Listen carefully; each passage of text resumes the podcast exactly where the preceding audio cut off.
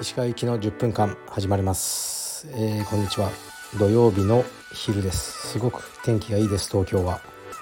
今日は朝起きてトレーニング行こうと思ったんですけどなぜかなんか疲れをすごい感じてしまって今日はね久しぶりに休むことにしました。多分疲れの原因はあの昨日のキッズクラスですね。はい。もうなんかちょっと張り切ってあの、ね、新しい子とかもいたんで頑張って教えたらすごい疲れました。はい。じゃあレターいきます。あそうそう。あと今日はねあの朝早く来て10時に、えー、オンラインストアで新商品をリリースしたんですね。ボタナイズコラボの植物の鉢と T シャツとあとベドウィンコラボのロン T ですね。まあおかげさまで結構たくさん売れました。しかしまだ残ってるんではい。よろしくお願いします。ではいきますね。レターに。今日はなぜかレターは全部オンラインストア系のものですね。はい石川さんこんばんは。以前カルペディエム所属以外の人でも着れるようなアパレルを作りたいと言っていたと思います。完全に個人的な意見なのですが日本の格闘技ブランドのアパレルはかっこよいのがあまりありません。なので皆が着れるようなかっこよいのをいつか期待しています。ということですね。はい。うーんこれね難しいんですよねやっぱりみんなが着れるっていうのはもうかっこいいのかって話になっちゃうんですよね。で日本の格闘技ブランドまあやっぱり格闘技やる人ってそんなおしゃれじゃないと思うんですよ僕は大部分は。だからうんちょっと違うと思うんですよねおしゃれっていうものを作ると例えば商用ロールとかはまあねあの仲いいから僕はオーナーのベアと話もしたんですけどもっと派手だったんですよ。すごく。でその頃の方が売れてたんですよね。でも彼は日本のドメスティックブランドにすごい影響を受けてミニマルな方向に持ってったんですよね。もっとすっきりしたイメージの。でそういうのが好きな人はいわゆるおしゃれな人には多いんですよね。でもアメリカでは不評だったんですよね。なんか寂しいと。デザインが少ないっていう風に。でもやっぱ彼はちょっとそこで頑張って啓蒙し続けたっていうかそのスタイルを変えずにあのそういう人たちのおしゃれの概念を変えてって今はそういうシンプルさとかミニマルさがおしゃれだと思う柔術家がアメリカにも増えてきてるっていう印象ですね。だから結局はもう自分が作りたいものを作るで僕はいいと思いますね。はい。でカルペディエムって名前が入っちゃってるとねカルペディエムの人しか着れないっていうのはあるのでやっぱりねあの違うブランドもやりたいなとは思ってるんですけどねなかなかね時間がなくて。うん。だからねカルペカルペディエムをね作ってる方がやっぱ楽なんですよね僕には。はい。でこのねあんまりもう独りよがりになってなくて自分が好きなものを僕は作りたい気持ちもあるんですけど売れないと話にならないですよね。売れるものって例えばピンクって絶対売れないですよ。少量しか。黒は売れるじゃないですか。でスウェットも普通のスウェットよりもフーディーの方が売れるんですよ。もうそれはもうデータとして出てるんで。だから黒いフーディーとかはもう数が見れるんですよね。だから自分はちょっとたまに派手なね作ってみたいとかいう気持ちもあるけど、うん、売れないものをねやっぱ作る余裕はないっていうね感じなんですよね。からまあいつかねちょっとそういう遊びでねあのやろうとも思いますけど僕が好きなテイストのものをねそのままカルペディウムに、ね、反映して作るってことはねもう今はないですね。はい次いきます。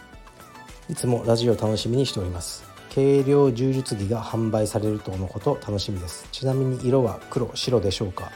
グレーネイビーオリーブ等普段販売されている道着と違う色味だと嬉しいです。出来上がり楽しみにしています。ということです。ありがとうございます、まあ、白と黒は外せないですよね。でその次が問題なんですよね。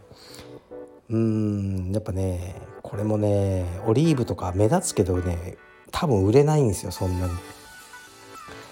まあでもオリーブをバーンって出してみんなの目を引きつけて、ね、オンラインストアにみんな来てもらってみんなでもせっかくね最後買うのは白だったりするんですよね。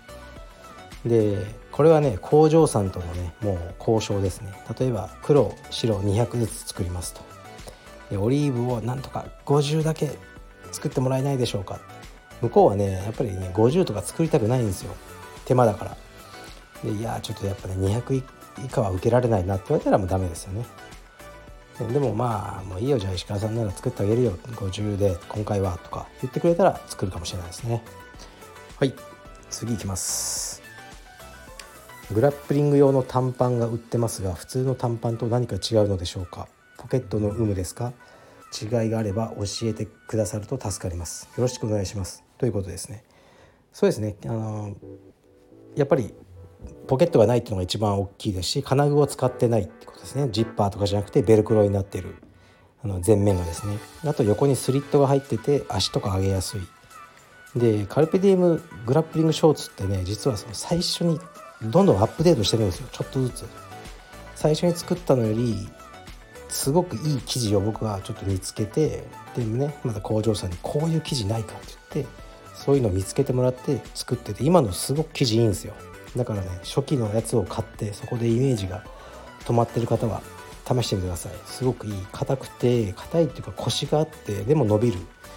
あのっていうね。結局最後はこうね自分の宣伝に持っていくっていう。でもこのねグラップリングショーツをたまにね部屋着にしてるとねやっぱねポケットがなくて不便なんですよね。はい、よろしくお願いします。というわけでえっとねまだね6分ぐらいなんでちょっとね最近気になってることをねちょっと話しますね。気になってることはねまずは今ニューヨークとかの友人に話すと本当にリアルにあのアジア人まあアジアンヘイトっていうんですかねアジア人への襲撃がかなりやばいみたいですね。すごく温厚な僕のその知り合いも今ナイフを持ち歩いてるって言ってましたね。で銃のライセンスを申請してるって言ってましたね。全くそういう人じゃないんですけどね。だからそういう人がそうなっちゃうぐらいかなりアジア人というだけで襲撃されたりいきなりぶん殴られたりするらしいですね。うん。ちょっと怖いですね。あとね本当あそうそう。なんか まあどうでもいいんですけどなんかよくこう政治家とかがいまだに会食こうしてああいうのもねもうアホですよね。結局みんな絶対言わないでねとか言っても絶対言うんですよ。人は。はい。だから本当に秘密のことは人に言っちゃいけないってことをよく表してるなって思うしなんでそこまで会食したいんですかね。なんだろう。本当に。そんな会食欲が、まあ、ないし多分1人か2人だったんですかね本当にやりたいのは。で他の人はねなんかリスクと知りながらもその会食に赴くしかないとかそういう絵がこう見えてきますね。はい、だから僕は一切会食は今しするつもりはないですね。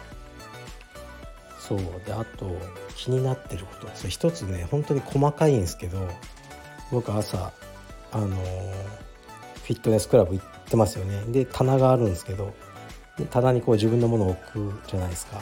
で他のメンバーさんも来るんですけど僕ねで僕の荷物のあって、ね、横の人がいて。でうん何て言うのちょっと説明は難しいですけど僕の目の前に手を出して何も言わずにその向こう側のものを掴まれるのが嫌なんですよね。わかります？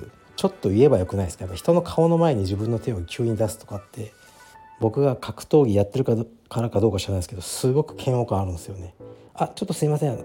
荷物取らせてくださいとか。僕は言うんですけどとかむしろねあちょっとそれ取ってくださいっていう方がねまだ失礼じゃないんですよ。あのアメリカとか食卓で塩取ってくれってそのパスミザソルトっていうのは言っていいんですよ全然。逆に何も無言で人の体の前に自分の手を伸ばして塩とか胡椒を取る方が失礼だとされていると僕は思いますし僕もそう感じるんですね。